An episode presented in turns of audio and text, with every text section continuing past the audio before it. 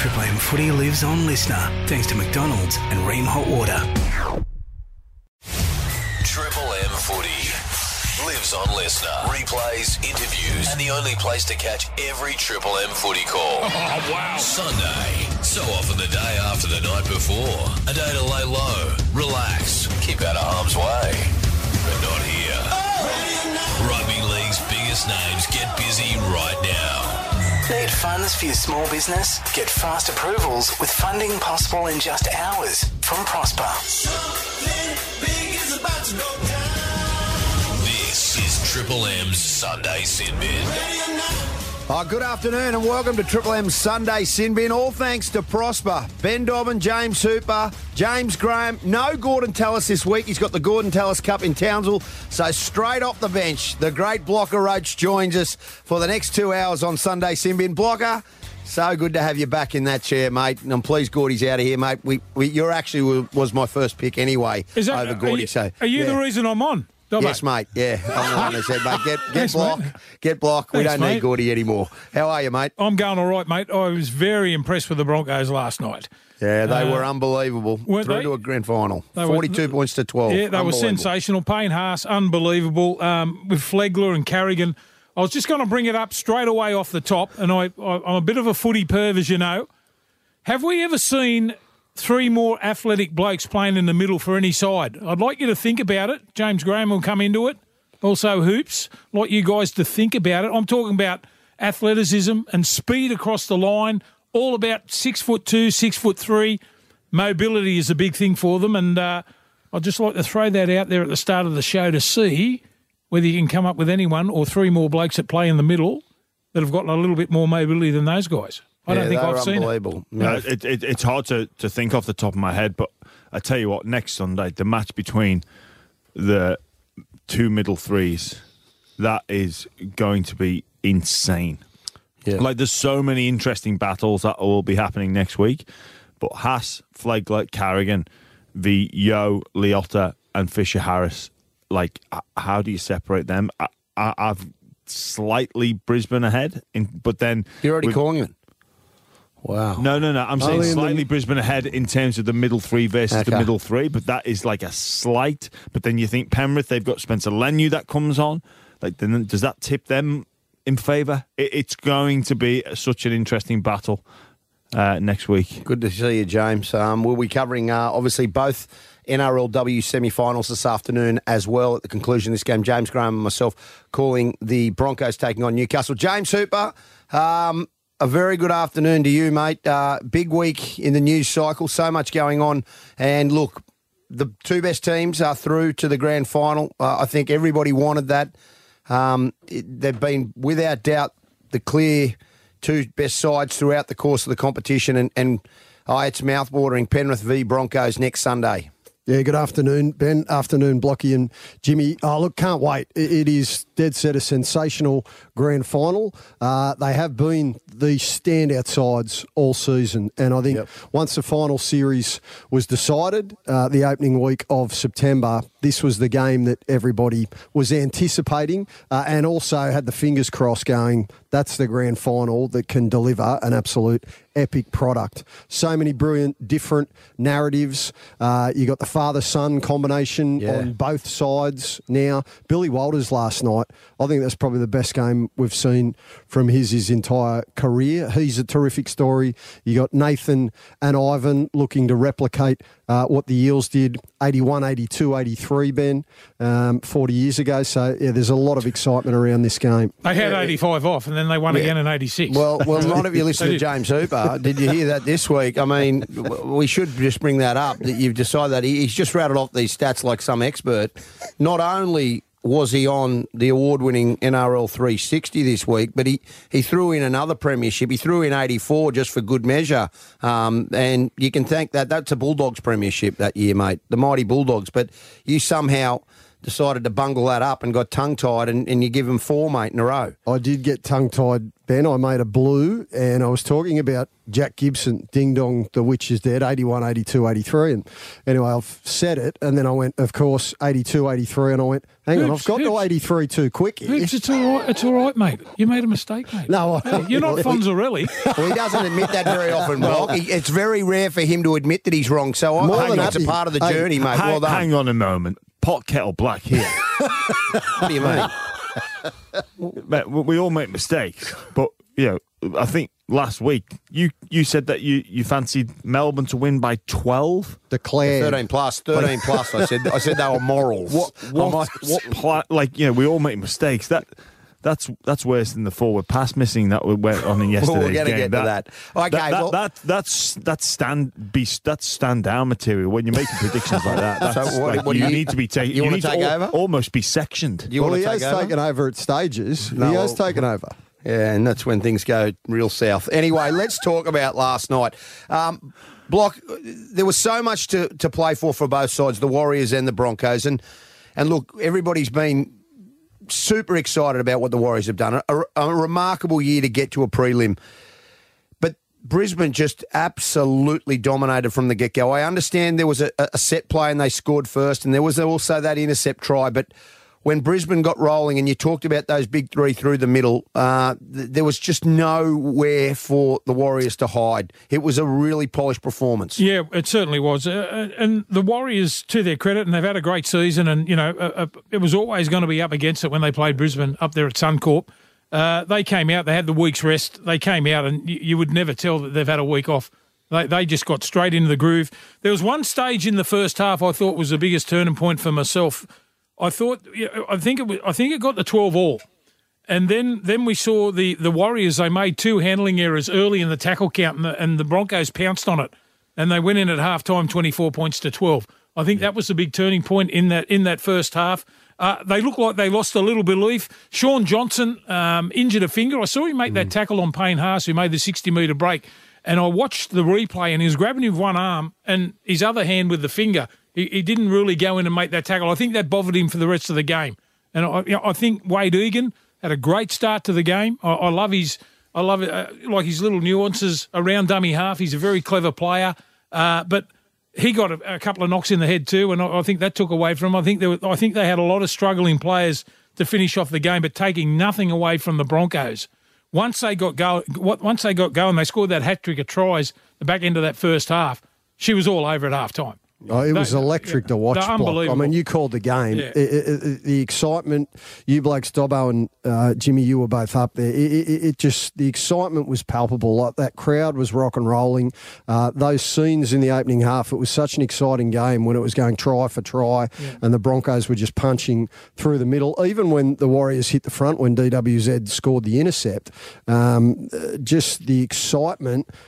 It was a roller coaster game. Yeah, mate. The thing for me was Reece Walsh. Now, I don't know if you saw that try he scored just before half time. He was standing at the back of the play with his hands on his hips, and Flegler went through.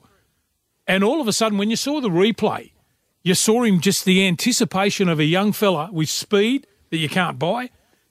He just anticipated that he was going to get that offload, went straight through, then got that ball back on the inside for Walters a second try. Do you remember that? Yes. Yeah, if you have a look at the overview of him, of the replay, standing around minding his own business, and then that anticipation of, bang, something's on, I'm going to get there.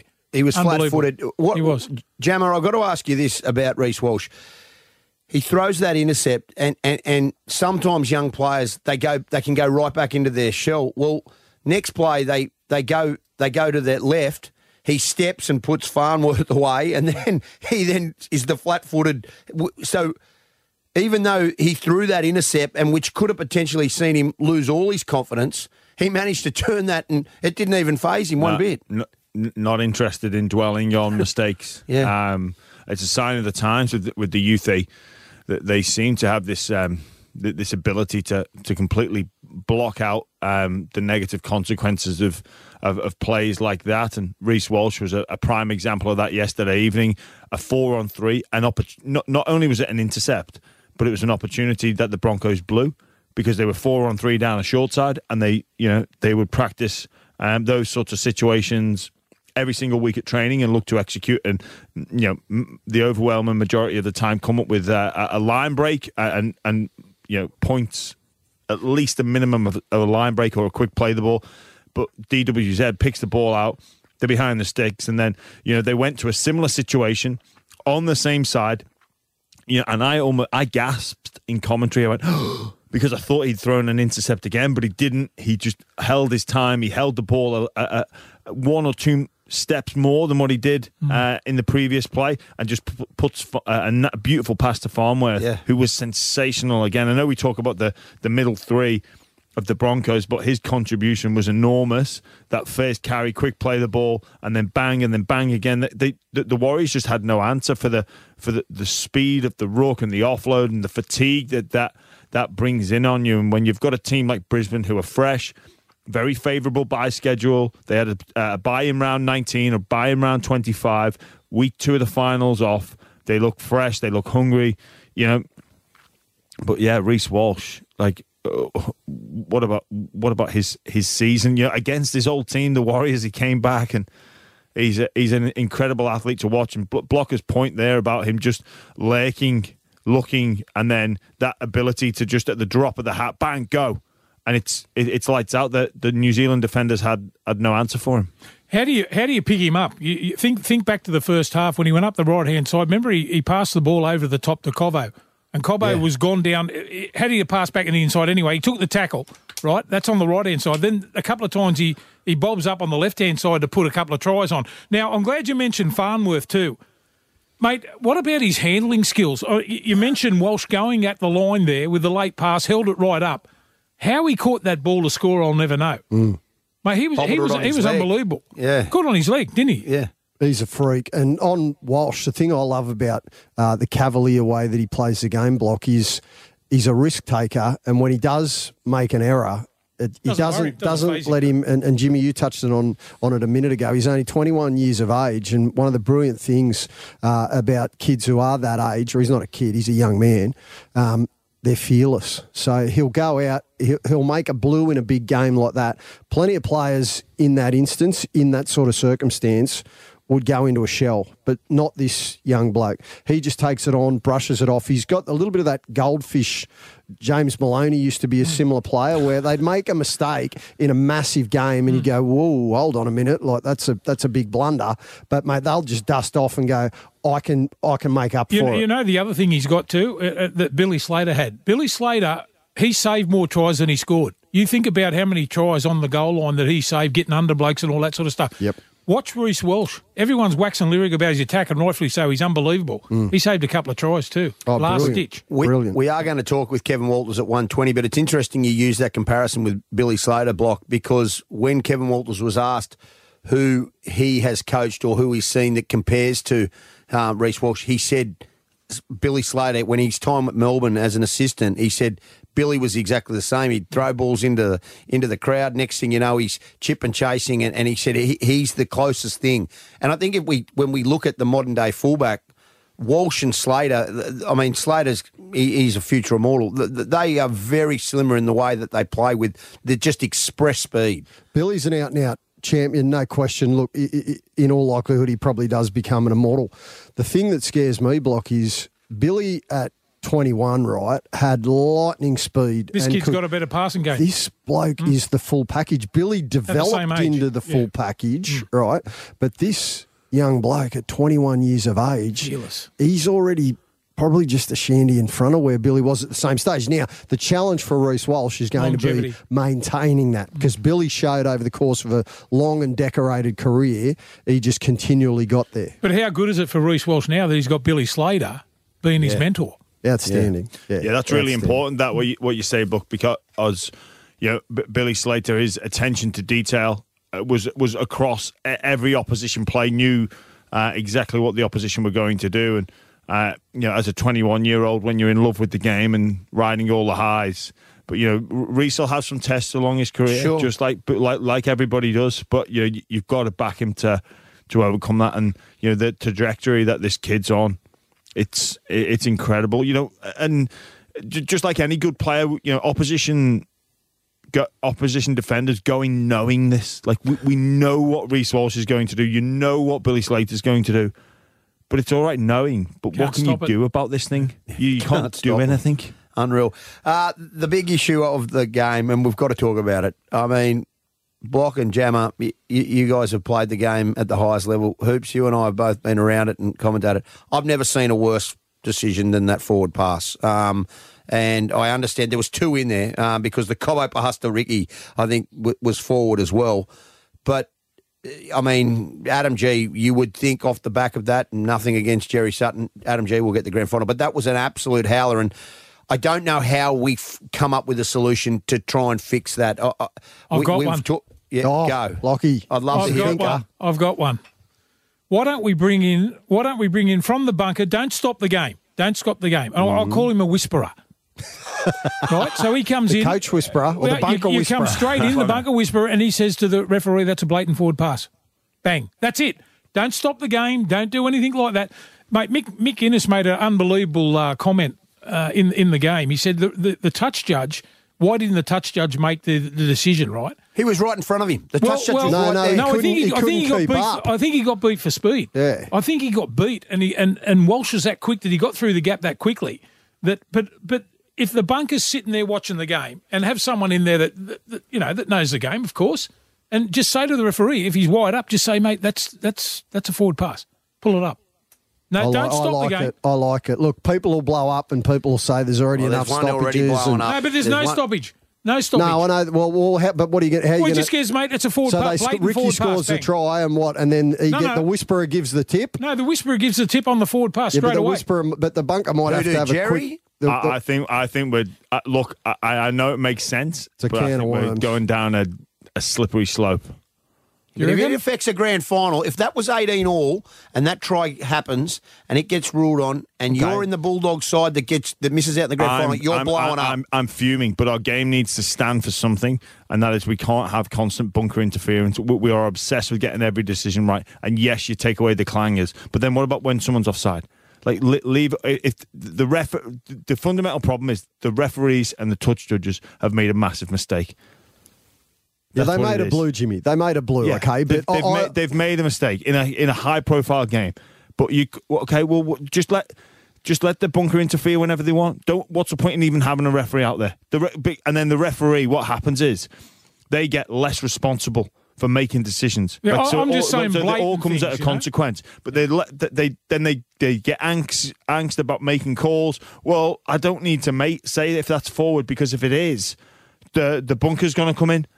Yeah, but the speed of the game is getting quicker and quicker. They had two referees. You took away one of them because you know what? They're saving costs. I get all that. But then these athletes, they're getting fitter, they're getting stronger, they're getting quicker. So the referees, they have to try. They're going to make more mistakes because fatigue sets in. That happens. So they need to get fitter then. Well, mate, you've got to have some outside influence in the bunker. I understand you don't want to... We're affecting the flow. Well, that was a try-scoring situation, so they should have gone back and had the whole play in sequence, because that was a try-score. Okay, why don't we look at forward passes?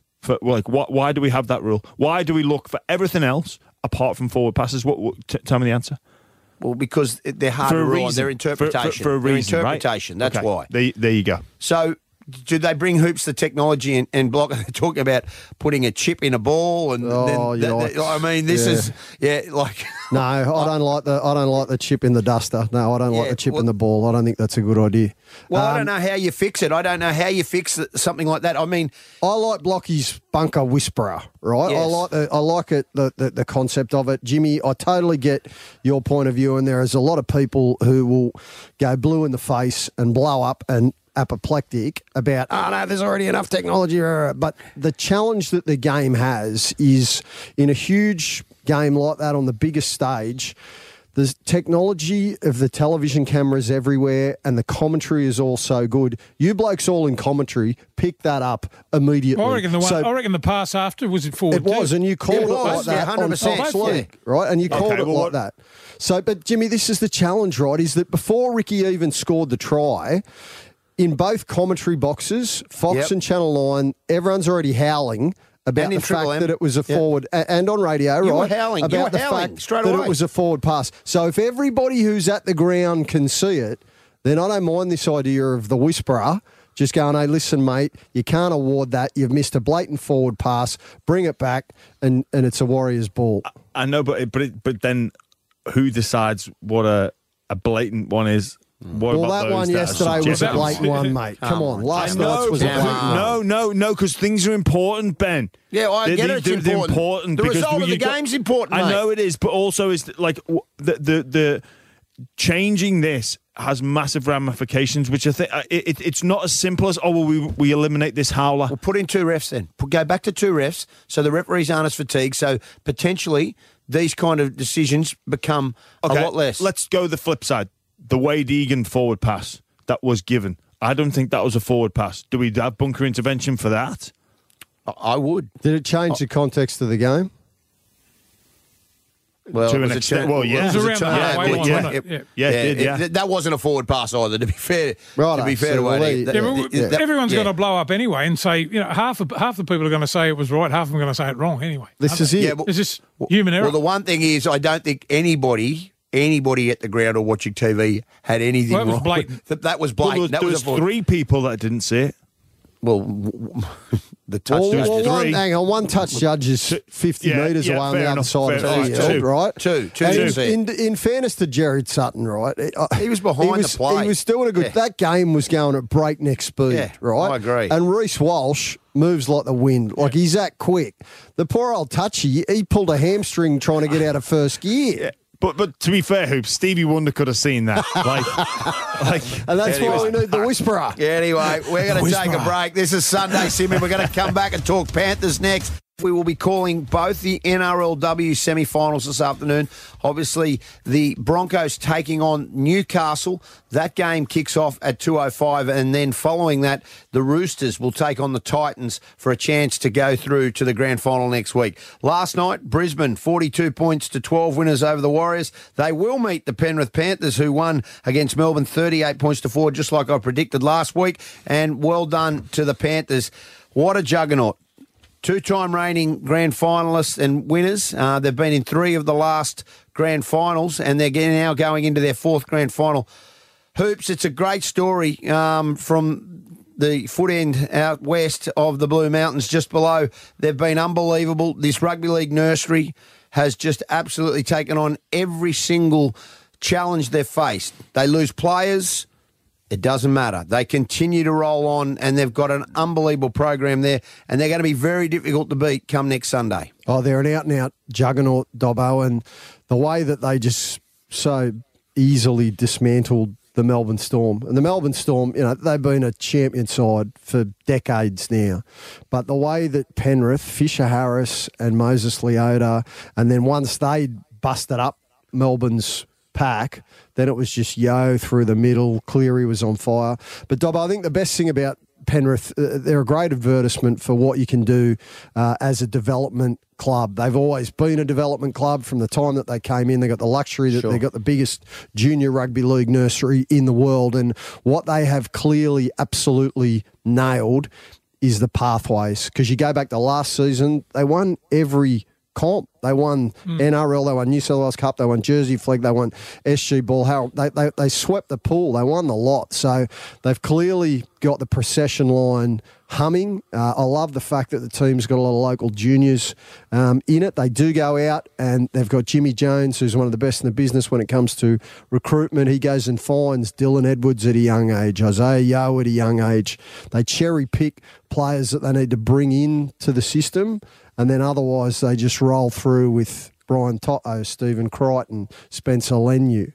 It's phenomenal what they've done, Block. I know Luai gets a bad rap from a lot of people. But including me. Yeah, but watching him, mate, you can honestly tell the love of the game. Can you imagine the pressure he would have been on during the week about, you know, coming out and saying to the Penrith club, look, I'm ready to play. Yeah, I'm ready to play. You pick me and I'll repay you for it. Like, they're a different side when he plays. He's a jack-in-the-box. He's a perfect foil for Cleary. Cleary is the staged organiser, reading the play and all that. You need a bloke in your side. And it's all about, in my opinion, it's all about mixes in your football side, mixes in your pack, different styles of players, different sizes, different skills. And I think Luai is a perfect example for Cleary in the halves. And I thought he was sensational on the week. I've had my thoughts about him too. You know, the way that he's carried on a few times and all that. But he's true to himself, and it's a way that he acts. He acts like that every week. So he's come back. You got to give him a rap when he deserves one, and I thought he was great. I'll give it to him, bloke. He's tough. Like, to come back, that's a 6-week injury, and there's no question that. Did you like his line? I want to tell the doctors that I'm built differently to everyone else. Yeah, well, yeah, I like that. It comes down to mindset. That's what it is. And it's incredible when you put your mind just on something, what you can achieve, and the ability and the influence that your mind can have.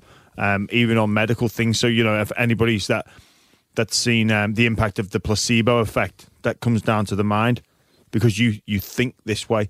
And Jerome Luai wasn't going to have anyone with any shred of doubt come into him. Yeah, he was a realist. He knew he had to get through Wednesday's training session, but he was fixed in his mind that he can get through this and get back on that football field. I honestly, when he was named on Tuesday, I thought, oh, this is a smoky. But, you know, I doubted. Obviously, I was not accounting for the mindset of Jerome Luai. He was, and the way he went about his game, because, you know, he stood up defensively, but then with the ball, he didn't play like he had a sore shoulder. He didn't play like he was suffering from injury, which you could forgive him for, you know, for not putting himself in those positions, not those jinking runs that has made him one of the best 5'8s in the competition. So, you know, it's okay ticking the box and saying I'm fit and having that mindset, but then to go out and play like he did. Like, if you didn't know, if you were from America and came and watched our sport, or that game, sorry, and said, pick the player with the dislocated shoulder 4 weeks ago, Luai's wouldn't be able to tell you in your first 30 picks. Tell. Yeah, you're right. Hey, boys, you know we're talking about bringing players through, and I always like to look at someone who's not a superstar in their side, but someone who does a job that no one really notices. Now, the Penrith Panthers lost Apisai Koroisau. Like, talking about, mate, arguably the best hooker in the game, along with Harry Grant. Like, he's a tremendous player. He had a great season for the Tigers. One out. He won their man of the year, didn't he? Yep. Yeah. Anyway, Mitch Kenny. Now, I want you to watch Mitch Kenny week in and week out, how he sets the line speed for the Penrith Panthers. You watch. He sprints out of the line. If you're a ball player and you see out the corner of your eye a bloke coming, it puts you off a little bit. Right, you watch every time. Now, he might bounce off a couple of players here and there, right? But I'll tell you what, he sets a standard for their line speed. And we talk about the Penrith defence and how they, you know, how quickly they move and all that sort of stuff. It's led by Mitch Kenny. Yeah, well, with their defence, what they do is they choke you out. They're like an anaconda, where they wrap around its victim and just slowly you take a breath and it'll just suffocate you. And that's what they do. Penrith, they complete high. They front load their energy in defence and squeeze every last breath out of the opposition. Like Melbourne were. You look at how Melbourne started that game. They came with an intensity. Penrith were willing to match it. One penalty, bang, we're coming at you. Before you knew it, 5 minutes, Brian Toto goes over in the corner. And the Melbourne Storm players are looking around going, what happened? Just happened there? Because we started so well and it's off the plan, and 4 or 5 minutes we're down. Penrith, the juggernaut that they are, they're absolutely sensational. Their completion rate, they complete higher than anybody in the competition. Their attention to detail is fantastic. The number of strike players across the park, the ability to execute set plays, the way they always seem to get it right. They're an incredible team to watch. The matchups on display are pretty sensational for next Sunday. It's one of those games I hate to waste time away, but I'm so looking forward to next Sunday. Yeah, it's going to be an absolute epic, Jimmy, no question. But I'm glad you brought Mitch Kenny up, Block, because he's a great story. Local junior, Windsor Wolves, son of a bricklayer. And when Apisai Koroisau initially decided that he was going to go and join the Tigers, let's go back to the beginning of the year. Like, they were beaten convincingly by St Helens. Well, not convincingly, it was a good game, but St Helens beat them in the World Club Challenge out here. And then there was a couple little just chinks in the rhythm of the Panthers over the opening rounds of the season. And one of the questions was, well, is Mitch Kenny going to be able to replace Not only replace him, but play for long minutes. That was the thing, wasn't it? With Apisai Koroisau. But if you actually go back to last season, well, they were starting Mitch Kenny in a lot of the big games. He started in the grand final. And he's a different style of play. He hasn't got that subtlety. He hasn't got that deception that Apisai Koroisau has. Not many hookers do out of dummy half. Like, he's extremely skillful, a la the bloke who you played with, Benny Elias, out of dummy half, Apisai Koroisau. But what? Hang on. Sorry, I just put the disco music on for you, Dobbo. Keep going that way. I thought it was because you mentioned Benny. Dobbo was saying that just went to Benny's. That just went to Benny's lounge room at Potts Point. He's got the silver disco ball going. No, but Mitch Kenny, the job that he's been able to do, different style of player, but just sharp service. Tough, and went after Nelson. Like, he went after Nelson, and they had a nice little set to for a while there, and you could see that Nelson, he came out and tried to put the big shot on Nathan, but you could see he was a little bit off. He had the eyes rolling around. Apologies for just that little technical difficulty that just went on. Apologies? Yeah. That's the best bit of radio we've done all year. Might be in your opinion, but not mine. Anyway. Just for the listeners, it went a little bit haywire because Dobbo was let loose on the switchboard. It was like he can't do everything. It was like giving a monkey a machine gun block. Apologies. It must be so hard to host and push the buttons at the same time. Exactly right, Block. Yeah. Thank God for Daphne on the switchboard. She's fixed it up for us. She sorted it all out. Daphne. Yeah. Daphne. Can we Daphne. She's been with us for 30 years. It was Channel 9, mate. That's why it was sense. Listen, can I just talk now quickly? New South Wales reappointed Brad Fittler as the New South Wales coach. Well, not yet. They haven't quite. So there's still... No, Dobbo's just broke it. Well, Dobbo, breaking news. The mail I was getting was that if Freddie does come, he comes with new assistants and obviously, and I suppose, a coaching director sort of type, and none other than the name being bandied round this morning is that Phil Gould will come out of retirement from State of Origin duties and assist Brad Fittler. Block, I mean, and New South Wales great, and Hoops, you cover the Blues day in, day out. Is this the way this is heading? Well, it sounds like that, but I already thought that Freddie threw a lot of things at Gus anyway. He was an advisor. What they made it official now or something? Is it? No, well, honestly. No, I know. Yeah, I know. Well, Tavita got in there. I mean, Gus said earlier he was the one that was suggesting Tavita should have got a start, and next thing you know, he was named. I just wonder how official this is and who's going to be assisting Brad Fittler in next year's series. They've been mates for a long time as a coach and a captain and all that sort of stuff, which is understandable. And he's always thrown things Gus's way as an advisor. He'd advise him anyway. I suppose that if they're going to do it that way, it'll be made permanent, I suppose. Well, it sounds as though, Block, to your point, it is actually going to become official now. So obviously, Gus and Freddie going back to the Penrith days and then the Roosters, they won premierships at both joints. Gus has always been Freddie's mentor. He's always been his sounding board. And there is no doubt that certainly when he first, I remember one of Freddie's first camps as New South Wales Origin coach. I rocked up at the hotel. It was the Pullman out at the Sydney airport. And I saw Gus leaving. And Gus had no official role with the Blues at that point. But clearly he had been in there, and that was the day that they selected the side.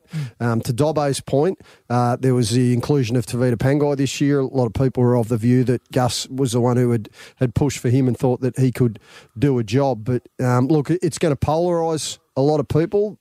He is New South Wales's most successful coach in history. But he is also one of the most polarising figures in the game. So it's going to divide a lot of opinion, and it's going to create a lot of debate. I do the element that I like about it, Block, is he has got that Wayne Bennett aura with Queensland. He has got that with New South Wales. So if they do make it official, and it sounds as though the Laundy family, who are the major sponsor of Canterbury Bankstown, they want to be heavily involved. They want to help New South Wales as much as they can.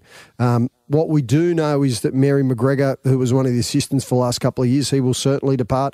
I don't think Danny Badiris is going to be there anymore. Greg Alexander has come out and made it official. Joey's going. Is Joey going? Because then I read in the papers today that maybe Joey was staying, which I like. I'd like to see Joey remain. Like, Joey's a champion. You want Joey as hands-on and as involved as you can get him. Mm. Mm. So who comes in other than Gus Gould with Brad Fittler? What are the names that are being bandied around at the moment? Who come in? I'll tell you what they do need. I reckon they need an assistant that is involved in the game week in and week out. You're right. Yeah. Just all the little things that happen during a week and training and all that, organisational-wise and all that. You've got to have someone that's got their hands on the pulse. And I don't know who that person is. Well, Cleary came in for Game 3 this season, correct? I like that, Blocker. Jimmy. I really like that when he came in because there'd been a number of blues made over the opening couple of games around interchanges. What do you say if you're Penrith? You're our major. I pay you $1 million a year, whatever it is. I don't know what he's on. Mm. You are our main coach at Penrith. Mm. Yeah.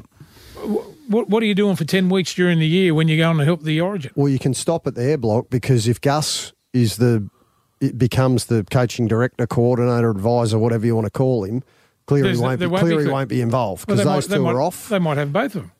No, well, you couldn't. I couldn't see Ivan Cleary doing that if Gus was involved because they had a massive blue when Gus ended up leaving Penrith and Gus sacked Cleary the first time around, said he was tired before they went and brought him back. Can I just say too, I mean, all the talk's about the coaches and that all the time now. When I was playing Origin, the responsibility was a lot more on the player. Yeah. Mate, I've got to look at my own performances and what I'm doing. You know, like... You think about it. You come in and I don't know if Jammer's the same as me. People have come in at halftime and talked to me. I wouldn't know what they said. Honestly. Honestly, mate, if a bloke said to me, unless he pulled me up face to face and said, mate, I need you to do this and this. Mate, you know how they waffle on wax lyrical for 10 minutes in a halftime speech? Mm. Wouldn't have a clue what they say. But when you had Bozo, wouldn't have a clue. When you were playing for Australia, right? When you were playing for Australia, and you had Bozo, but he'd one-on-one. He'd come. He'd do his spiel and whatever. You know, we're getting a drink, wiping a bit of blood off your eye or whatever you're doing. Yeah, blowing your nose or getting a cut stitched up or whatever you're doing. Yep. Having an orange. Yep. Sucking in the big ones. Yep. He'd do the big wax lyrical. I wouldn't know. Wouldn't honestly. But if he came over to me and said, mate, listen, I need you to do this and this. Individually, eyeball to eyeball. Yep, that's what I understood. Okay, I don't know. I might be different, Jam. I don't know. What about you? Like I don't know. Like you, Blocker, you're right. I think you know what. Looking back at this year's Origin series, you know, the New South Wales team, you know, a pass away from winning, or one better defensive read away from winning game one, and then they probably go on and win the series. Like, we do overanalyze. I feel... Yeah, Urani, hang on, Jimmy, I'll stop you there, Jimmy. Urani would be your uncle if she had a set of sultanas too. Like, that didn't happen. They imploded in the final 11 minutes of State of Origin 1. Men. It was one of the spectacular collapses in State of Origin history. So we can't just gloss over that and go, it was only a pass. You're not just going to gloss over it, but, you know, sometimes... Only sometimes our game is pretty simple and it gets overcomplicated. Oh, well, you're one of them that overcomplicate it with all your hypotheses. You know, the other thing too, boys, with like sponsors coming in and giving them more money and that. They don't need any more money. It's not about money. No. They don't need any more money. Mate, the State of Origin generates $100 million. Yeah. I don't get it. What you're going to give them an extra... You know, $300,000 or whatever they're going to give them. I don't know what they give them. So is it the push that the Laundies? Is it the push that like the Laundies coming in and getting involved and wanting to get involved? And part of that is that they wanting to get involved is that they want Gus to be heavily involved. Is that? Well, here you'll have a laugh at this. You'll have a laugh at this. I called Stu Laundy this morning. He didn't answer. He's just text now saying in with a emoji of the French flag in emoji French flag, mate. Origin chat, I'm guessing, question mark, couple of laughing emojis. I'm flat out helping Warrie with the green and golds this end. So that's what he's up to at the moment. But he's over there supporting Warrie's talking about Phil War in rugby, so he's over there trying to obviously watch the rugby at the moment. So he's not giving you anything. I reckon it's fantastic they want to get involved. Don't get me wrong, but it's not about... the money isn't the problem. No, but they're passionate. I think the reason why they want to get involved, they're passionate. They really like Freddie. They really like Joey. Clearly they like Gus because they got him calling the shots at Canterbury Bankstown. They're fortunate in that they've made a lot of money in business themselves and they want to give a bit back. So they want to see New South Wales get back to being the dominant state. So they're prepared to help out. They're prepared to put their hand in their own pocket to help out with the coaching staff if it means that Freddie remains and they can try and find a way to get some success. Yep. Either way, it'll be interesting. There is a clean-out going on for the New South Wales Blues. Hoops, there is some, obviously, New South Wales Cup on this afternoon. They've got there, I think, Norths take on Souths this afternoon. And you've also got Flegg Grand Final this afternoon as well. Flag Grand Final will be kicking off in 8 minutes, Ben. It's the Bulldogs up against the Roosters. That's out at Combank. And then, as you touched on, it's also the Bunnies up against the Bears. The Bears, they haven't won a premiership since 1921-22, all the way back in first grade, that is. They have won other reserve grade comps, but amongst the Bears people, we love Billy Moore Block. We do. He's saying 21, 22, 23. This week he wants his old teammate Jason Taylor to coach North Sydney to a premiership today. South beat him in the semi too. Yes. And they're re-meeting in the grand final. Yeah, it should be a good job. Two really proud clubs playing this afternoon. It is now time, though, for this. From the makers of The Earth is Flat and I'm Only Having One Beer comes I Call BS. Yeah, I Call BS. Like the boots, Ariat Rebar Work Jeans won't let you down on the tough jobs. Check out the range of Rebar Work Jeans at ariat.com.au. Big supporters of the Sunday Sin Bin. Get out to the latest. Go to Ariat, get online, go to their stores and buy some of their clothes. They're phenomenal. Boots, jeans, shirts, caps, hoodies, the best gear you can find. Now, I'm going to get to everybody, but I have got to address the issue that occurred yesterday, and this is around a photo that, thank you to our producer Charlie White, who took a photo of one James Graham on a 57-minute flight from Sydney to Brisbane ahead of the prelim final with this fluffy little neck pillow. I mean, there is a lot of things that I've had to learn about you. Your soy skinny mocha latte on almond. We've all had to cop that. Hang on, soy mocha skinny on almond. Your almond mocha. The fact that you selfishly go and buy salads and don't ever ask anybody else for lunch. That's a lie. Well, he's never asked me. Was a sandwich. I've just said to you after the NRLW semi-finals, do you want to come and get some food? And I'll take you out for dinner. I said no. Exactly. And then that you, Mr. Tough Guy, Mr. Hard Man of the NRL, you have a neck pillow for a domestic flight for 55 minutes? Like, seriously, who sleeps on a 55-minute flight, and who has a neck pillow? You know what, Dobbo? Honestly, you're such a ditherer. Like, who's got time to track people? Like you and Charlie. Oh, look at it. Like, are you tracking everything that I do? When you do that, because you try and come across as somebody you're not. No. So just be true to yourself. No, I am.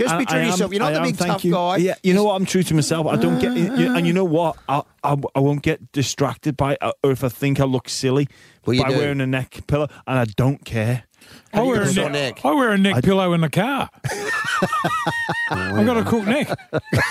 I just don't care, Dobbo. You got a sore neck. Thank you, Blocker. You're called the front rowers union, Dobbo. Come and have a look at the big scar down the back of my neck. No thanks. Yeah, but Dobbo, to forgive you. I know you're in that age category that there's not much going on in your own life. You're like dithering about one little change that happens. I got 5 kids to 3 women. I got plenty of things going on in my life. Oh, let's not throw rocks. Oh, did you hear about James Graham? Oh, mate, we only saw the photo. He was on a flight with his neck pillow. Just be true to yourself. Oh, like little dithering old ladies. You're like me nan looking out the curtain. There's someone walked past. Did you? We had complaints from the flight. We went out for dinner. Oh, they didn't have steak. They Gammon. Oh, bloody hell. What's happened? Oh, it's all changing, all right, isn't it? Get over. Hoops, go. That's on, about on the level of interest that me having a neck pillow on. I feel sorry for our listeners. That you have to call it out. So what if I do something different to you? It takes a neck pillow on a domestic flight. Me, I wanted to... You know what my justification for it was, Ben? Is that I've had a busy schedule and I thought, you know what? Oh. I'll get a power snooze on the plane. Is it better or worse for me to have a neck pillow in that situation? It's better with the neck pillow. Thank you very much. Doesn't interfere with you and your life in any way, shape or form. So I'll get on with doing me. I'll keep looking at your faults. Then why do you get in an Uber? Why do you get in an Uber then? And then if you need for a 10-minute ride then, because I saw a photo of that you're in the Uber that you weren't enough with it. You had to get that and put it in the Uber. Now Blocker said he's had a neck injury. He played tough. You on the other hand. Look at the massive scar on the back of my neck. I'm going to look at the massive scar on the back of my neck. Is he close enough to whack? Over to you, Hoops. Over to you. Well, I had to have a laugh when I picked up the paper today, Ben, and there's a big story about St George Illawarra. And, look, I think Shane Flanagan's going to do a terrific job there. He has already gone in and made a number of fundamental changes to the way that the Dragons are going to do business. They're not going to mention the word joint venture anymore. But then he's got him training at Cogra one day a week. I like all of those initiatives already, and he's been staunch on Ben Hunt. He's not going to let Ben Hunt go, even though every time your man Benny Hunt, and I like Ben Hunt, Dobbo, every time he opens his mouth, he sounds like he's being kept hostage at St George Illawarra. But that's not the BS. That's not the BS. The BS is Peter Doust. Now, Dousty had success as a CEO. Probably his best shot was when he hired Wayne Bennett, and Wayne Bennett ended a 30-year premiership drought at St George Illawarra in 2010. But the BS is that when St George Illawarra were initially looking for a new coach, their first pick was Jason Riles, right? And Dousty ran interference against Shane Flanagan. He did not want Flano, right? And it was well known. We reported it at the time. We spoke to people at the club about it. It was common knowledge that for whatever reason, whether it was a St George Illawarra... Well, no, I actually think it might have even been a bit of a St George Illawarra Cronulla debate. Wrestle, because Flano won a premiership there. Dousty's obviously firmly entrenched with the Dragons. So, and they got that brilliant rivalry. But then I read this Goldilocks and the Seven Dwarves fairy tale that Dousty never, I never opposed Flano. BS. That's garbage. He did. So that's my BS for the Arvo, Dobbo. What do you think of Dousty, Jammer? I mean, you've been there with him. I'll not go into that. Oh, he's taking the fifth. Hang on. What do you mean you're not going to go into it? You don't get on with him? No. You're not a fan? Not particularly. Right. You want to elaborate? No. But you're not a fan of Peter Douse? No. You think he should be the CEO? He's not the CEO. He's on the board. No, you think he should be on the board? Look, he's... I don't want to comment. He's taking the fifth. He's taking the fifth. Yeah. Well, Hoops is... potentially saying he lied in that interview. I don't think it's the first time he's done it. He's bowled a flipper. He's definitely bowled a flipper in that interview, Jimmy. 100%. And that's why when I read it this morning, I just went, what a fairy tale. Like, this is just garbage. Is he keeping St George hamstrung with him being involved? I don't know. I'm sure there's positive aspects of him being there. But... You're not a fan? Not particularly. And that's personal. But... Yeah. Like, it might be for the betterment of the club that he's there. I don't know. But, yeah, personally, I'm not the biggest fan. Well, at least you're honest. Over to you, Blocker. Dobbo, sorry, mate. I know that you've been instrumental in getting me on here, and thank you very much for it. But after this, it'll probably be the last time. Dobbo, you're a seasoned media man. Now, I watched... Hang on. Seasoned media man. Would you say that? I would say that. Yeah. Mate, I watched you do an interview last night with the basketball star Patty Mills. Correct. You went all lecky flump. I was going to get you a seat. Honestly, your legs went jelly. You were starstruck. I mean, it was like... It was, mate. You admit it, don't you? Listen, very rarely does... we're in the rugby league where we beat a lot of players. I watched it. Paddy Mills is an out-and-out superstar. He is, and mate, I was like, I absolutely became a fan. Mate, I reckon one of the doctors from the Broncos or the Warriors are going to bring out some smelling salts for you. You fainted when you were talking to him. Hold on, Blocky. Ecky Flump. Haven't you ever heard of Ecky Flump is... Haven't you ever heard that before? Well, it sounds like a space cake. No, Eggy Flump is like going all jelly and all that sort of stuff. Eggy Flump. He went all Eggy Flump. I can't even try tonight. I mean, I was like, wow, like superstar. I even got a selfie with you. I made him get a photo up. Like, oh, can I have a photo? Like, I just, mate, he's a superstar. Yeah, well, he is. A superstar. But, mate, you're a professional. Come on, mate. You're a professional. Yeah. As Stephen said, you're a seasoned media man. I don't know if I'd go that far. We're going to take a break. Come back. Welcome back to Triple M Sunday Simbin, all thanks to Prosper, Australia's number one online lender to small business. Blocker Roach in for Gordy, Hoops and James Graham along with Ben Dobbin ahead of the NRLW semi-finals. We'll be calling both games, Newcastle taking on the Broncos and then the Roosters taking on the Titans. Can we talk about the Melbourne Storm and obviously beaten soundly on Friday night by Penrith? There is some talk within the different rugby league circles that, you know, maybe this window of dominance, which has always been the Storm have been involved in, that might just be closing. I mean, at the end of the year, it's very hard to get a real gauge on Melbourne. Block, I'll start with you. I mean, they were a shadow of themselves at the back end of the season, and still with sides with Grant, Munster, Jerome Hughes. I understand that, you know, Xavier Coates was injured, but there's still quality footballers through that side, but they just didn't seem to gel at the back end of the year. I think it's everyone's expectation over the last 20 years or whatever for the Melbourne Storm. I think everyone expects them to be there. I think the thing that we've really passed up on is that they're one game away from the grand final, but everyone seems so down. Mm. Everyone talking about the Melbourne Storm. We're talking about their dominance and all that sort of stuff, but they made the prelim.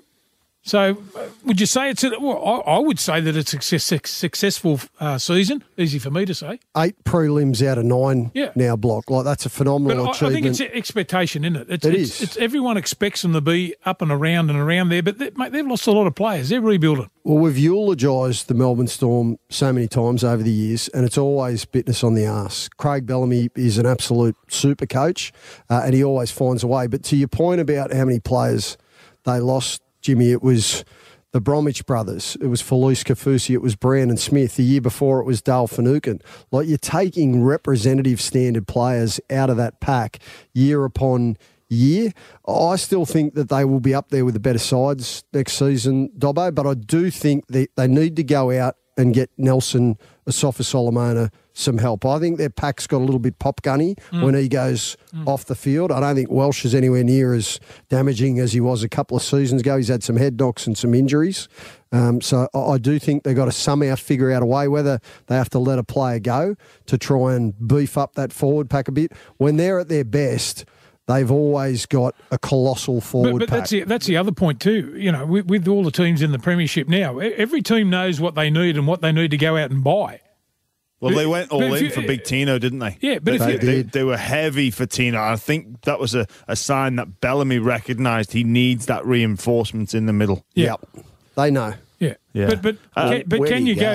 Look, you know what you want to get, but can you go out and buy them? That's the problem. It's a bare marketplace at the moment. There's not a lot out there. The one thing I will say is we often see at the end of the season, once the grand final's over, that players who are under contract, something happens and all of a sudden they become available. Now, Jimmy, you're a good thinker outside the square, right? I've been listening to you. The combine in America with players that can't make the NFL. How long would it take if just say we picked up, I don't know, 50 players from America? How long do you reckon it'd take to get them to understand and get a hold of what rugby league is? Or the other thing too is thinking outside the square. So if I was helping at the Tigers, right, I'd go straight away, and I like the idea of Checker coming in as some sort of football overseer or whatever it is. I'd be going to the All Blacks, and the blokes who can't make the All Blacks, I'd be trying to figure out a way how these guys could fit into rugby league and bring them over to rugby league, the blokes who can't make it. I don't even know if we'd need to go as far as America. We see the impact that the Pacifica players have in our competition already. But you know, the overwhelming majority of those people, they're not actually born in those islands. So I'd look at pathway systems there. And Will Warbrick is a classic example. He's a relatively new to the sport, and we saw what as an athlete he's been able to achieve in such a short time period. I think the Melbourne Storm, they're really good at picking up some of those players from outside of the traditional heartlands or where rugby league pathway systems are laid. But I think back to your point about the Melbourne Storm in this season, look, top 4 team, tick, but I think their finals campaign has been really disappointing. They were blown off the park by Brisbane. They beat the Roosters. They jagged a win against the Roosters. Last play, significantly understrength Roosters at home. I thought that performance didn't exactly set the world alight. And then, Penrith were, just a class above. And, I'm not prepared to put a line through Melbourne Storm. I think they'll still be competitive next year. But, you compare them to and they're not the only team in this boat. By the way, there's a lot of teams that are looking at Brisbane and Penrith and going like, wow, how do we close that gap? Melbourne are in a better position than anybody better position than most in terms of looking to close that gap. They need Pappenhausen back. Then you've got the spine. They probably need to look at some probably younger, hungrier forwards. I know they lost a lot of experience, but it just seems... They've got that experience there. Welsh is experienced. Like Sims is experienced. Josh King's been around for a number of seasons now. They took 3 really good footballers in both Bromwich Brothers and Felice Kafusi straight out of there. Like, I mean, they're huge. I know huge plate pieces in a chessboard. Exactly, and they're the influence that they have on the result is huge. So that they need to look to either develop or recruit some stronger middle forwards. But I think there's that, and then really, like, Nick Meaney's done a fantastic job, but if you get the spine of Pappenhausen, Munster, Jerome Hughes and Harry Grant all humming, like, it makes it easier for those players to play with, where perhaps when they've missed out on those players, like with Pappenhausen especially, it's not been quite as effective. Like, Pappenhausen can turn a quarter of a chance into a legitimate chance and a line break because of his speed, and Nick Meaney doesn't offer that same threat. Meaney was outstanding the night that they beat the Roosters the week earlier, but against Penrith, that was Wagner of first grade. Oh, that was he had a hard night. Yeah, very, very difficult. Well, the beautiful Broncos, 42 points to 12 winners. You little ripper, into the GF, and their coach is on the phone. Kevin Walters, go you good thing. Thanks, Dobbo. Yeah, it's a great feeling knowing that you're going to be involved, next Sunday. So we're all content with what we happened last night, but also I understand there's a big job ahead the next week to take on the Panthers. Yeah.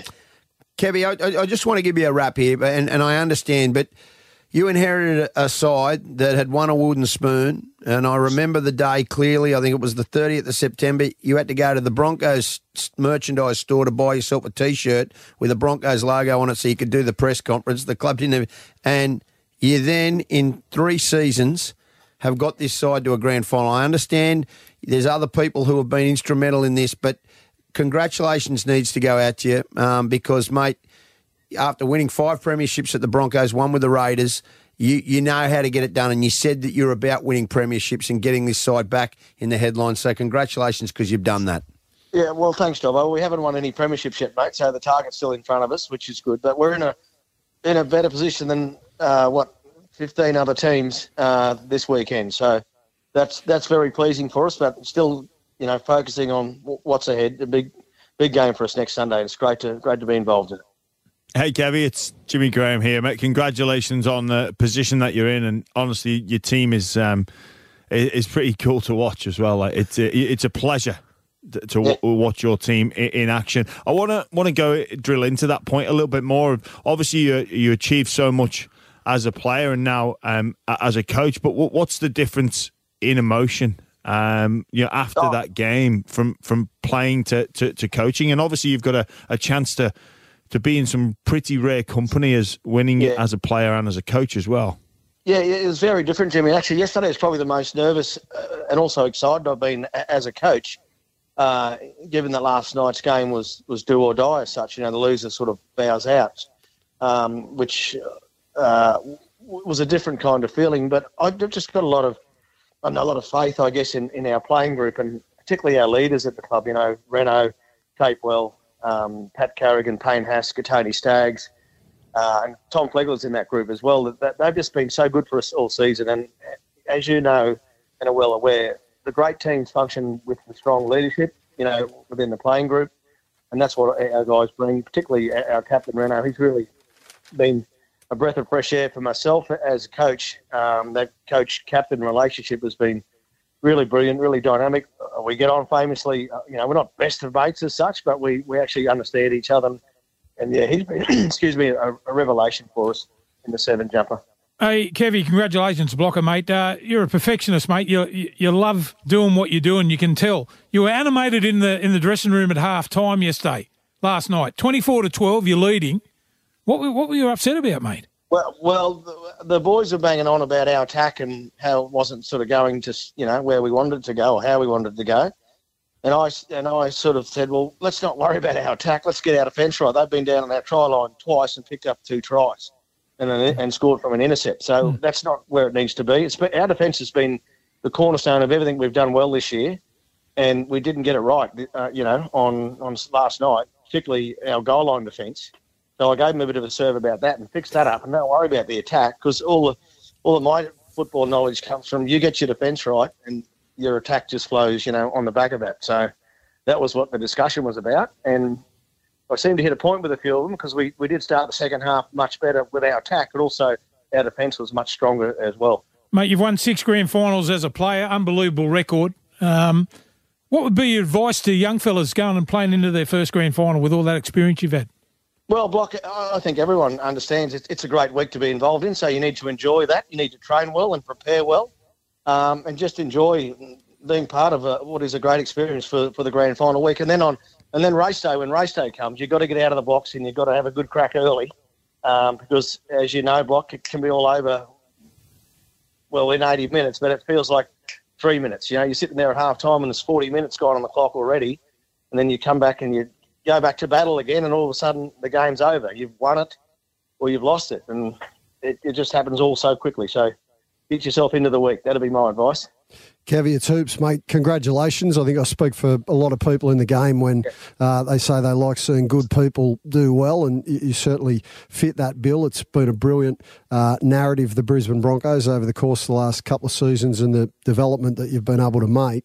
I want to ask about the Panthers, the best defensive side in the competition over the course of the last 3 seasons, and they are geniuses at slowing down the play the ball. They are geniuses on their own goal line. How do you try and break that down or upset that defensive rhythm? Yeah, well, that's what every team tries to do against Penrith. They've been the best defensive team, haven't they, for the last couple of years? And we played them twice this year. And I think in round one, we came up with a couple of tries. And then second time we played them, I think we only scored 1 or 2. So, you know, I guess it's about getting everything right against the Panthers. You know, high ball control, high percentage there, and make sure you're grabbing your opportunities when they're there. We saw the other night with Storm, they created a couple of scoring opportunities and poor pass or a misdirected pass or something, some scramble defence from the Panthers sort of stops a try. So I think when your opportunities are there again, well, I know when your opportunities are there against the Panthers, you've got to actually take those opportunities and convert that into points. I was just going to say, Kevy, looking back to Friday's game, Melbourne squandered some chances. Are you backing your team to take them? Well, yeah, I believe so. One of our traits is our, you know, we've got strike right across the field from our 2 middle front rowers to our centres, wingers, fullback, our halves. Even our hooker finally has come out of Geez, he's going well. We have got some strike there, but we need to, again, to take advantage of that strike, we've got to stay in the game with our defence, first and foremost.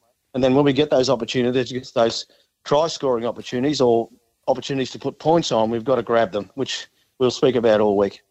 Kevy, just quickly, you were part of 2015 for Brisbane when you came back as an assistant, and And what people don't realise is that, you know, just little things like your preparation in the sense when you went to Sydney, you trained at Joey's and Joey's only marked out half the field. You didn't have a full field to do. Has that been a big part of this morning, making sure that all the logistics, I know you've got a good crew around you, but that everything that you guys do, you don't have those hassles. I remember talking to you after the loss and you said, we just didn't do the little things throughout the course of the week, right, and they paid, you know, even though it was in Golden Point, we know what happened and the history, but Brisbane should never have lost that. Has that been a focus today for you guys to prepare for the week?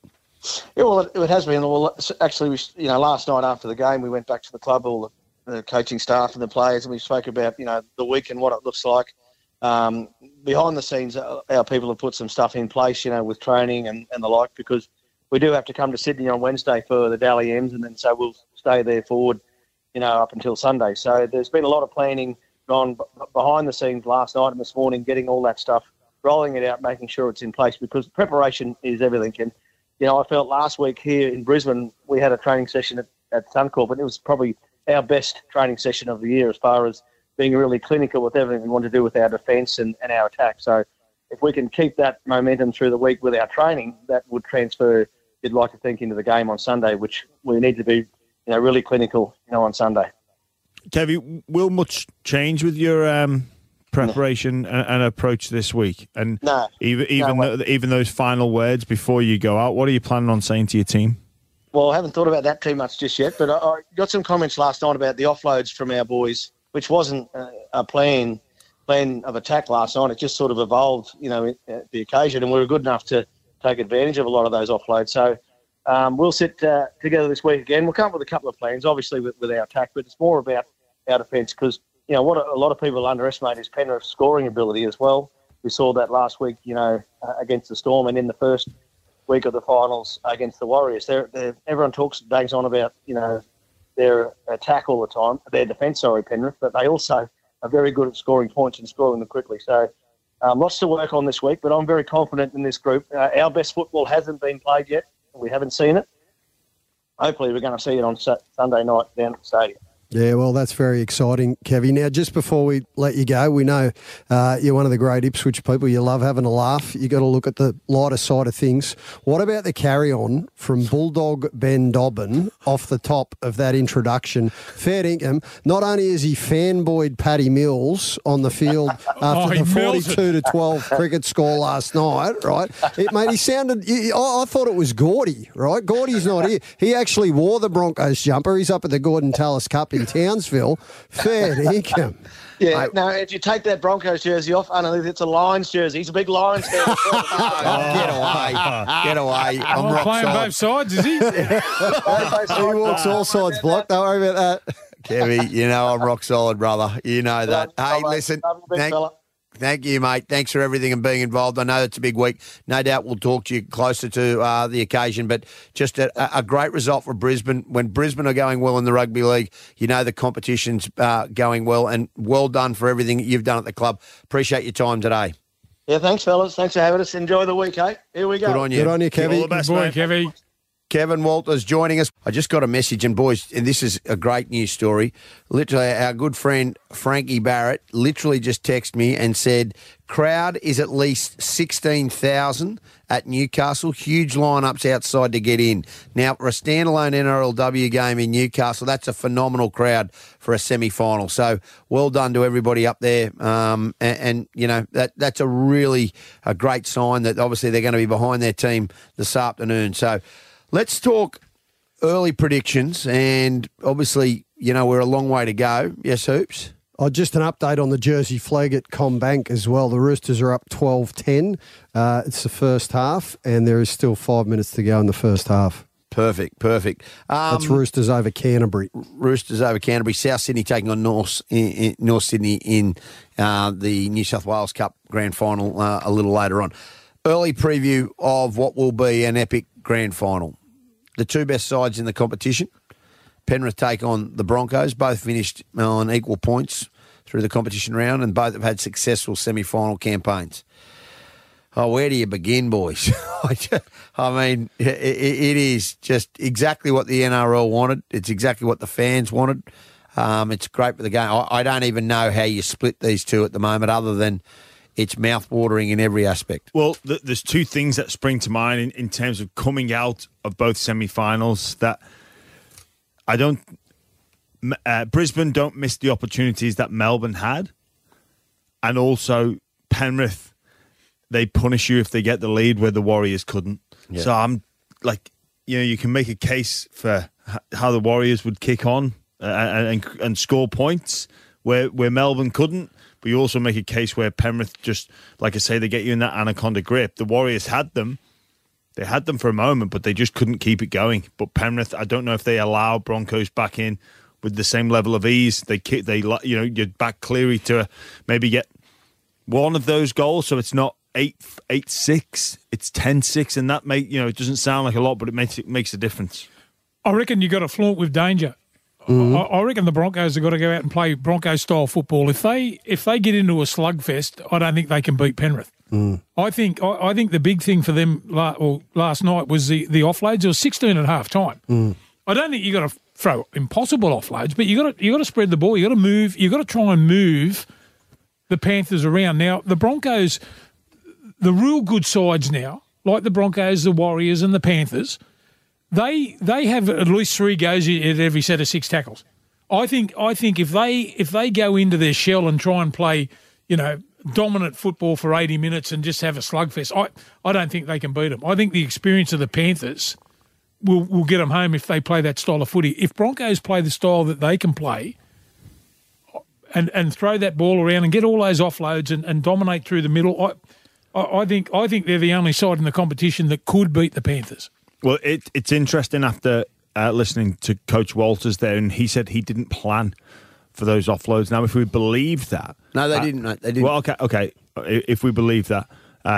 then that's the approach that they've got to take, because you can't go in with a premeditated idea that you need to offload the football, otherwise you'll make mistakes. But if they get themselves in positions to create offloads and to find that second phase of attack, then you've got to take the opportunity. So I think it's a bit of an attitude of, hey lads, we're not going in just looking to offload the football by any means necessary and throw the hand grenade out the back, the 60-40 or the almost impossible ones. It's, boys, we go. If it's on, it's on. Yeah. And Penrith won't give you as many opportunities to offload the football like the New Zealand Warriors did. But when that opportunity's on, because we've seen teams take advantage like Parramatta, they do that. That's how they beat them. You look for evidence on how to beat this team. Parramatta do it better than anybody, and that's how they do it. Yeah, look, it's going to be a beauty. We can't wait for it. It's not far away either. We've got 7 days till the grand final. You'll hear all of the action live here on Triple M. Welcome back to the Sunday Sin Bin, all thanks to Prosper, Australia's #1 online lender to small business. Blocker Roach Hoops, James Graham, ahead of what will be a great clash, Newcastle taking on the Broncos. We'll be calling that game from 2 o'clock, and also the Roosters taking on the Titans in the NRLW. It is now time for Mitsubishi Triton's toughest player. Thanks to Mitsubishi Triton, nothing can frighten a Triton. The toughest player, James Graham, this week is... It's none other than Broncos front rower Payne Haas. He was absolutely enormous yesterday. I know there's plenty of competition for the best front rower in the game, but for me it's Payne Haas. And there was a moment in yesterday's game which really stood out. So he takes a carry, fighting for every inch as always. Probably a tackle break in and amongst it. I think Flegler took the next one. Then there was an offload 2 plays later. The ball finds its way to Payne Haas, and he goes on a 60-metre run. Yeah. After a barnstorming run only 2 plays earlier. That's, for me, what sets this man apart. His motor is just incredible, what he managed, the repeat effort within the man. It's almost like Blocker Roach's motor when he was playing on to me. Like, you know, those, well, you're an 80-minute player, Block. Mate, you're an 80-minute player. I think I was deceptively fast. Hey, I've got to agree with Jimmy there. Payne Haas's run, you know the thing that stood out for me about that run? He didn't try and force his hand. He took the tackle. He could have tried and passed the miracle ball. Next couple of plays, they score. Yeah. Tell you what, they Block and Jimmy, two of the best front rowers of all time with us, Tobbo, but it's a crack field for the toughest player this weekend. Fisher Harris, And the first 20 minutes, Fisher-Harris, unbelievable. Off enormous. His head. Carrigan, what about Flegler? Carrigan, Flegler's 20 minutes first opening stanza. He had four offloads and I think he had 7 carries, 4 offloads for 100 metres, 23 minutes. He was massive. Throw Leota in. Leota was outstanding Friday night. Like Isaiah Yeo was tough with his runs as well. Like Carrigan, obviously we're building up next week again. Hey, like Jimmy, that was the one thing about Isaiah Yeo, and I want to get your opinion on it too. His ability to know what to do, like his running game has come back. Now you go back to the origin. He was trying to be a ball player, playing out the back all the time, and forgot about running. Now I think the first thing he's thinking now is run, and the offloads come after that. Yeah, absolutely, Blocker. You're 100% correct. I think that shape that he gets forward with is very important, and he uses his shape so well. And that, the balance between pass and run, I think he's got it perfectly at the moment. But his awareness, and also sometimes when you're in that position as a ball playing middle forward, you're so reliant on the voice of your halves. And I think with Luai and Cleary, they're the ones that tell him when to pass.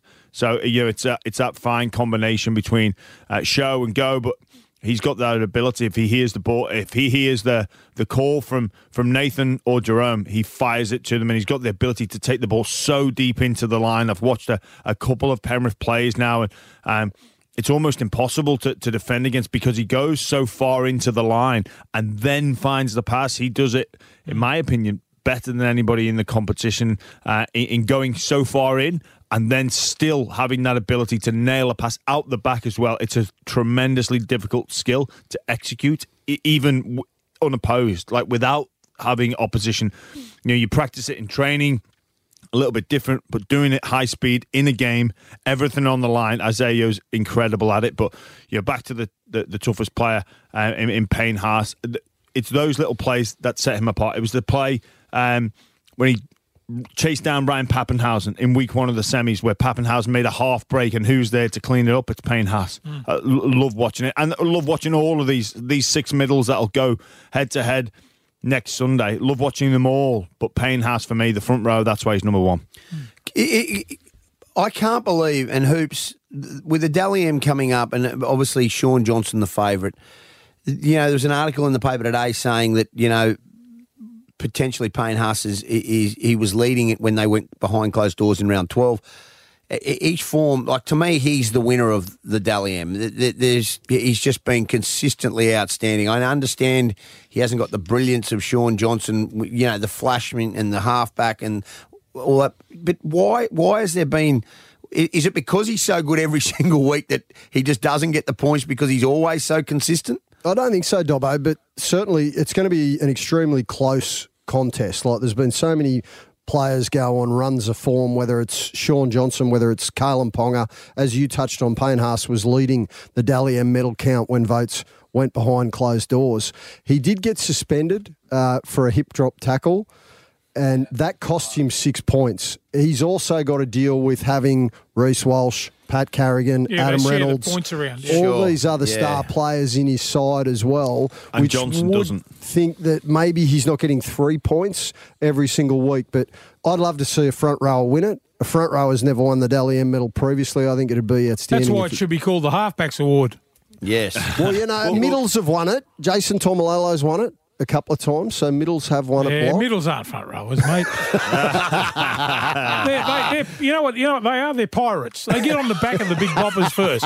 Have a look at Payne Haas. Play one front rower, then everyone gets on the back of it. Yeah. I think on the conversation around the Dally M Player of the Year, if you look at the Warriors, like, Johnson scores every time. Like, if the Warriors win, Johnson plays well, so he gets the 6 points, or he'll pick up points. But, when Brisbane play well, Farnworth's involved, Cobbo's involved, Reece Walsh is involved, Adam Reynolds is involved, Everton Mann. Like, it's hard to fight for points, even calling the game. Yesterday, we do a 3-2-1 at the end of the game for Triple M. Like, how do you pick three? Yeah, you're scratching your head, weren't you? Who did you give your 3-2? Farnworth was 3, Payne Haas was 2, and I think I did Carrigan at 1. But then you think of all the players you leave out. Wow. Well, yeah, Walsh was left out. Yeah. And I even thought, this is not a 3-2-1 of Brisbane. It was a 3-2-1 of the game. I felt bad leaving Wayde Egan out because I thought he was sensational. Oh, played tough. They'd be questioning your credibility. I mean, seriously, he was good, but he wasn't in the top three players. If you give good enough reasoning. Yeah. Hold on, there's only one of us on this show who regularly has his credibility question.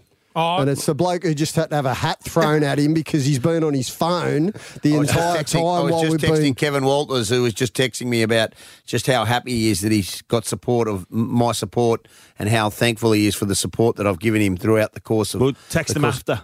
Know where you be present in the present moment. You remind me of some of these people. Why don't you call him instead of texting? And what about the phone ban? We've got that phone ban when we're live on air now, Dobbo. You're consistently breaking it. When did that happen? When did that ban come in? I've never heard that ban. Be present, Ben. Be present. That's good coming from you. I am. That's good coming from you. You're worse than these people that film Nathan Cleary kicking a goal. You just watch it. You're never going to watch that video back. I agree with that. That is a great point. I agree with that. I do agree with that. If you want to see it again, go home and watch it on Fox League. Righto, that's it. We're going to get out of here. Unfortunately, I will be calling the women's semi-final with it like James Graham up next. This is Sunday Sin Bin. Have a great week as we march towards the grand final. Triple M Footy lives on Listener, thanks to McDonald's and Ream Hot Water.